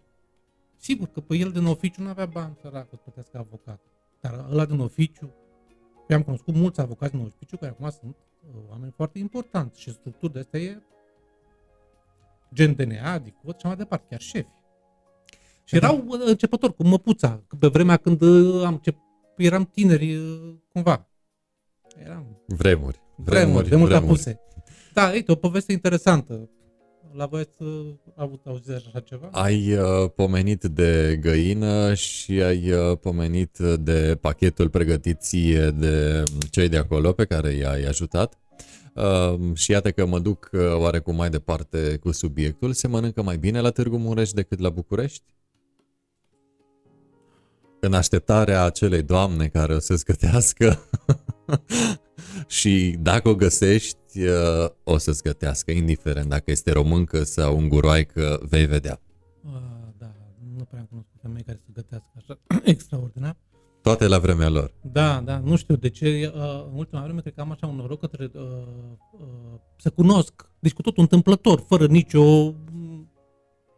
Nu am cel permen în, în căsătorie, momentan. Cineva m-a întrebat, te-ai căsătorit la Târgu Mureș, te-ai mutat acolo, ai nebunit? Și am zis, nu, încă. Așa, trebuie să-și găsesc persoana, dar nu asta e scopul meu, că sunt bătrân, nu mai trebuie, nu trebuie doar să fac profesia cum Așa m-am mai făcut-o. Um, da, n-am cunoscut uh, femei care să gătească excepțional. N-am cunoscut. În Ardeal. Bun, atunci ce Dar, ai mâncat bun aici, aici și îți place? Oh, aici, deci eu mănânc și în București și vin uh, ceva ani, uh, vin în Ardeal și uh, să mănânc slană. Deci eu sunt disperat după slană. Am văzut că ai multe postări cu ceapa roșie tăiată așa, da, deci, contra foliculilor. E uh, făcută altfel față de uh, Moldova. La noi uh, uh, e un fel de, de slană de asta, dar cu mai multă carne macră. Și uneori atât de afumat încât să rămâne mirosul, depinde și de ce lemn folosești, că și aici e o tehnică. Mai multe feluri de a uh, afuma. Și la rece, și la cald, și cu diverse uh, esențe de lemn. Aia din uh, în general de Moldova, care e făcută cum trebuie, deci nu te speli pe mâini, îți rămâne oricum mirosul și dormi așa cu mâinile la nas ca să ah. simt pas. Eu cel puțin uh, fiind plecat de atâta vreme din Moldova și... Acum probabil cei care se uită la noi deja au uh, papilele gustative pe excitate. Da, da, deci um, sunt niște mâncăruri fabuloase. Din punctul meu de vedere, se mănâncă mai bine în Moldova. Aici e foarte gras. Asta, uh, deci cu tare, eu mănânc, eu mănânc slană, da, da, mănânc cu ceapă, cumva sunt niște arderi și mai bei o, o pălincă mică. Dacă beau, eu ar da faliment toate firmele de alcool în țară, dar mici producători nu. Că o sticlă, două de pălincă pe an, nu poți să o ratezi. Slănină și mai ce? Hai să continuăm uh, și aici gulaș, cu locul 2 Gulaș îmi place, da. nu știu cum se pronunță exact, încă n-am învățat. Sau guiaș. Guiaș, am văzut, da, eu mi place gulaș, sună mai Românesc. Mai românesc, așa. Deci îmi, uh, îmi place și la simplu, și la cu fasole, e ok, dar nu, nu pot spun că am o mâncare preferată aici, spunem, oh, în Ardeal, 100% și sunt uh, fan. La un moment dat, eu am stat uh,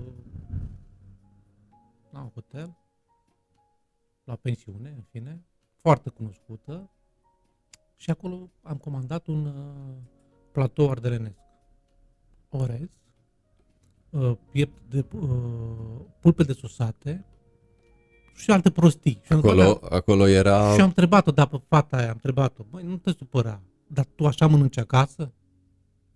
Eu vreau să mănânc în Ardeal, platou din Ardeal. Cum faci tu acasă la tine? Că la mine, dacă vii în Moldova, spune cum facem noi. No, pun niște brânzeturi, pun brânză, caștele mea, nu știu ce, mămăligă, cârnați, evident, șuncă și alte fripturi. Asta se face la noi și cu murături. Aici ce pui mi orez? Ardelenii au inventat orezul? Bine, era o greșeală a celor care au... Păi nu, au un bucătar italian, da. dar nu are nicio legătură asta, pentru că sunt și bucătari români, el e master chef acolo, cum ar veni. Și am spus, da, faceți și voi adaptați la... Păi uite, eu mă duc... Da, nu pot spun numele în fine, cea mai tare crâșmă de, la, de aici, din oraș, da? Toată lumea o știe, nu?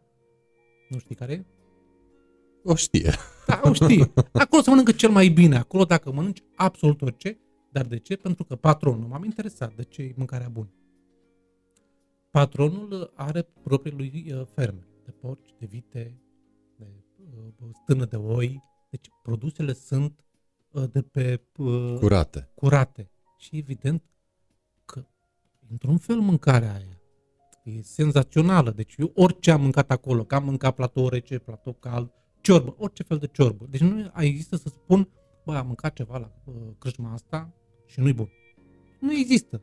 În afară de cafea, care e proastă. Dar asta nu e da. locală. Asta e Com- ceva... Compromisuri peste compromisuri. Apropo de mâncare, te vezi, uh, să zicem, într-o locuință din lemn, o cabană din lemn uh, la pensie, poate chiar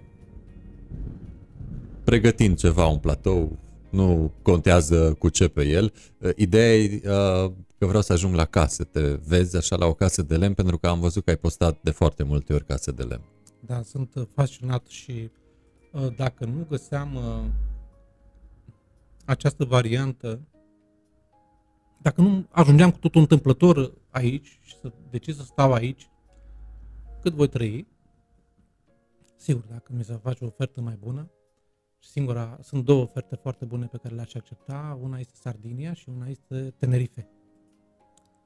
Acolo m-aș, uh, mă sună și telefonul și trebuie să-l închid pentru că altfel îmi tremură prea tare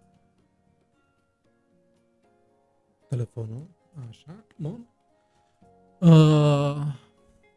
am mutat pe celălalt telefon. Cabană, lemn. Da, cabană lemn, da, da, da, ăsta a fost visul meu și este visul meu să am o gospodărie, să mă auto-întrețin. Uh, i-am ajutat uh, când eram copil pe bunicii mei, adică știu de cosit, de uh, plivit, de săpadă și așa mai departe, de mulți vaca, de crescut găini și așa mai departe, mie mi-ar plăcea. Sincer să fiu, eu mă văd acolo, pentru că în felul ăsta aș scăpa puțin de sedentarism toată și... ziua în fața laptopului sau cu fundul mașină și la întâlniri doar cu jobul, cafele, țigări, cafele, țigări, întâlniri, job, job. Ți-ai aduce job. aminte și de înaintașii tăi și uite cum uh, se da. rămbina utilul cu plăcutul.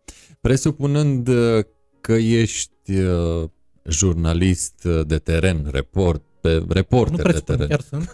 Dar tu ești de investigații, nu te duci la conferințe de presă, mă gândesc. Oh, am fost și la conferințe de presă. Așa, presupunând că mai faci ce ai făcut și ai în față pe următorii, vreau să știu ce ai întreba, răspunsuri foarte scurte, te rog. Uh, dacă te ai duce la conferința de presă, ultima de la Casa Alba lui Donald Trump, ce l-ai întreba? Că se apropie acel moment, uh, vine ianuarie-februarie imediat și va avea loc predarea primirea ștafetei la Casa Albă.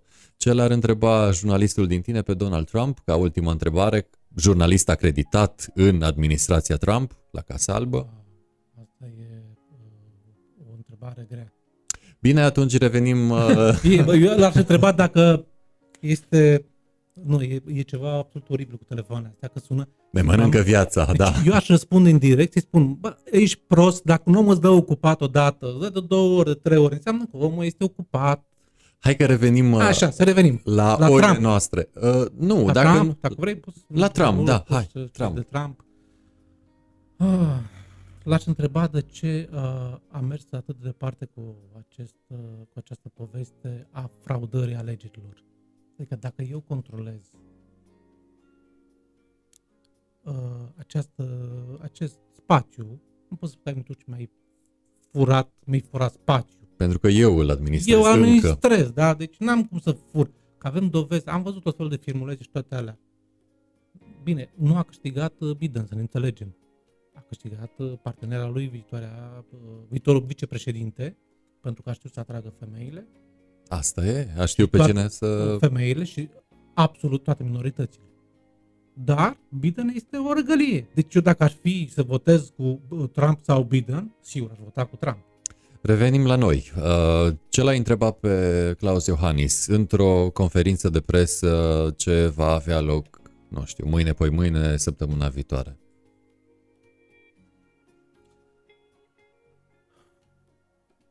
N-aș vrea să, să întreb nimic, pentru că este omul ăsta îți dă dureri de cap în general. Singurul lucru bun al lui Iohannis este că atunci când apare în public, în, să spunem, la Uniunea Europeană, da? Este un bărbat înalt, ne place chestia asta, că se uită de sus la ceilalți, în sfârșit ne uităm și noi de sus, sus fizic, da, așa? Fizic. În rest, mi s-a părut un președinte extrem de moale și fad, foarte, fad pa, de drept. Adică ce poți să întâmple? De ce ai fost atât de tolomac uh, 10 ani de zile? Să nu faci nimic? Deci, din punctul meu de vedere, Iohannis n-a făcut nimic. Deci nu l-ai întrebat. Bun, Sigur, atunci... l-am votat și pe el. Da, să ne înțelegem, l-am votat și pe acest uh, om, pentru că întotdeauna am, noi am putut vota răul cel mai mic. Singura dată când am votat, am considerat eu bine, dar am făcut o prostie. Sigur, n-avea ce face altceva. Când am votat cu Constantinescu. 96. 96, dar noi puteam, noi am avut două, două șanse, uh, venirea regilor în 90 și Rațiu în 92. Mai mult de atât, deci nu am avut altă șansă. Noi am pierdut trenurile la începutul anului 90, s-a terminat. România va mai merge în continuare cu acești politruci cu urmașii lor încă 30 de ani. Ludovic Orban. Uh, tipul ăsta mi simpatic, recunosc. Deci uh, n-aș avea nicio întrebare. Bine, a cântat Nici- cu chitara, Uh, multe apariții Nu, publice. i-aș spune de ce, de, ce, de ce îi place să fie papagal, așa în general, aș întreba chestia asta, de ce îi place să fie pă, măscărici, da? Pentru că el e un tip simpatic, sigur a făcut uh, greșeli și pă, din punctul meu de vedere face în continuare greșeli, pentru că nu îi decapitează pe cei care trebuie decapitați. Dacă vrei, poți să-ți dau și un nume, da. Uh, Ne oprim aici, cu siguranță o să dezvoltăm alte, alte subiecte când uh, vei uh, reveni, chiar mai repede decât se va face anul uh, și se va uh, Poate am noroc și... materializa trustul. Ce știi? Hai să mergem la Mar- uh, Marcel Ciolacu. Ca să nu fim acuzați că dăm uh, doar în dreapta, hai să ne îndreptăm atenția și către un roșu de stânga, căci iată spre un galben de dreapta am Da, fost. L-aș întreba că e ceva foarte tehnic pe el uh, și pe intim, uh, de unde are bronzul. Atât. Am înțeles. Um, Pentru mine este un mare tolomac. ciolomac. cui ai vrea să-i lansezi o întrebare și nu s-a regăsit pe această listă? Și dacă da, dacă există această persoană, Ion ce ai Ionescu. întrebat? Așa, sunt curios ce l-ai întrebat. Dacă ar face acum ultima conferință de presă, N-aș putea să întreb în conferință de presă chestia asta, dar aș- l-aș întreba de ce nu s-a sinucis. Pentru că un om care are pe conștiință crimele și viitorul acestui popor, pentru că el a distrus tot ce s-a întâmplat în 30 de ani, deci eu dacă aș fi avut conștiință și sigur am, dacă eram în locul lui și am știut că am nenorocit, mă sinucideam. Cum să stai să uh, distrugi o țară, un comunist, tu? Asta l-aș întreba. De ce, nu, domnule, de ce nu te sinucizi? Încă nu-i târziu. Mai... Deci nu vreau să-l văd nici la pușcărie pe omul ăsta. Atâtea dosare pe capul lui și el să scape.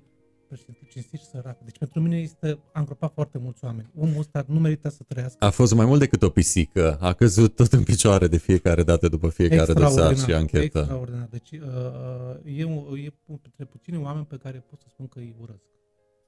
În- De obicei nu păstrez asta, deci, uh, deci eu și uit. Dacă acum ne-am certat, eu în 5 minute am uitat, mergem pe o cafea, mai vorbim despre altele și ne revenim. Dar pe omul ăsta nu pot să-l uit pentru că e vorba de țara asta. Și oameni ca uh, el uh, ar trebui, îmi pare rău că nu există pedepsa cu moartea și că nu există un uh, tribunal care să să treacă mai repede toate faptele astea. Mi se pare că justiția merge foarte, foarte, foarte lent. Deci Ardealul e iute ca o căprioară sălbatică. Capră neagră e Ardealul în comparație cu justiția noastră. E nenorocire și aici lucrurile se merg foarte încet. Deci tu șmelcul e pe bune. Adică aici lucrurile se mișcă foarte încet. În comparație cu ce e Moldova și București. Ca să luăm alte zone foarte încet. Orice ai vrea să faci încet. Și apa, că nu fierbi. Fierbi mai încet decât la București. N-am înțeles de ce. În fine, semaforul. Te apucă ultima pensie până când se face verde, dacă ești pieton. Așa. Dar uh, justiția este o nenorocire în România. Asta merge foarte greu. Mori în timpul procesului, pentru că nu mai ai uh, Zile, Nu ai atât zile, de durează foarte, mult foarte durează. Um, Tiberiu, uh, o să te las să răspunzi la telefoane, cam acestea au fost ultimele aspecte, oricum îți mulțumesc că ai dat uh, curs invitației. Sper că te-ai simțit bine în casa noastră mică, așa cum ai zis tu, la propriu, dar mare, pentru că sunt peste 112.000 de persoane în acest grup, ești din Târgu Mureș, dacă, unde, cum spuneai tu, orice vrei să afli, lansezi întrebarea și îți vin răspunsurile, nu răspunsul. E cel mai bun grup pe care l-am cunoscut, uh, în care am intrat și sunt bucuros că sunt în el, din toată țara și sunt în multe grupuri interesante, dar ăsta chiar e unul care reacționează foarte rapid. Ăsta e singurul lucru care, uh, în afară de frezerița mea, care n-am mai văzut, că n-am avut timp de ea, uh, de aici, care este senzațională, în afară de ea, care nota 11, ăsta e al doilea lucru, nota 11.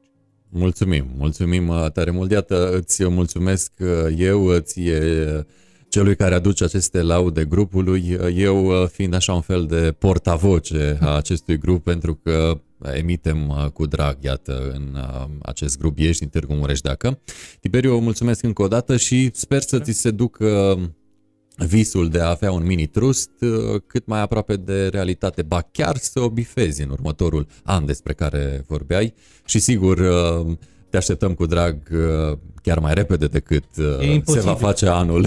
E imposibil, e un plan pe 5 ani, eu nu fac planuri pe, din, doar din 5 în 5 ani. Cincinale, așa? Am așa mi-am toate planurile în viață și în general mi-au ieșit. Sperăm să-ți iasă și evident uh, cu prima uh, investigație ce vizează persoane, fapte și instituții din Târgu Mureș sau Mureș, te așteptăm pe același scaun și la aceeași masă. În fiecare zi am. Bine, atunci... în fiecare zi aici. Uh, mulțumesc tare mult, baftă în toate și anchete cât mai interesante să ai.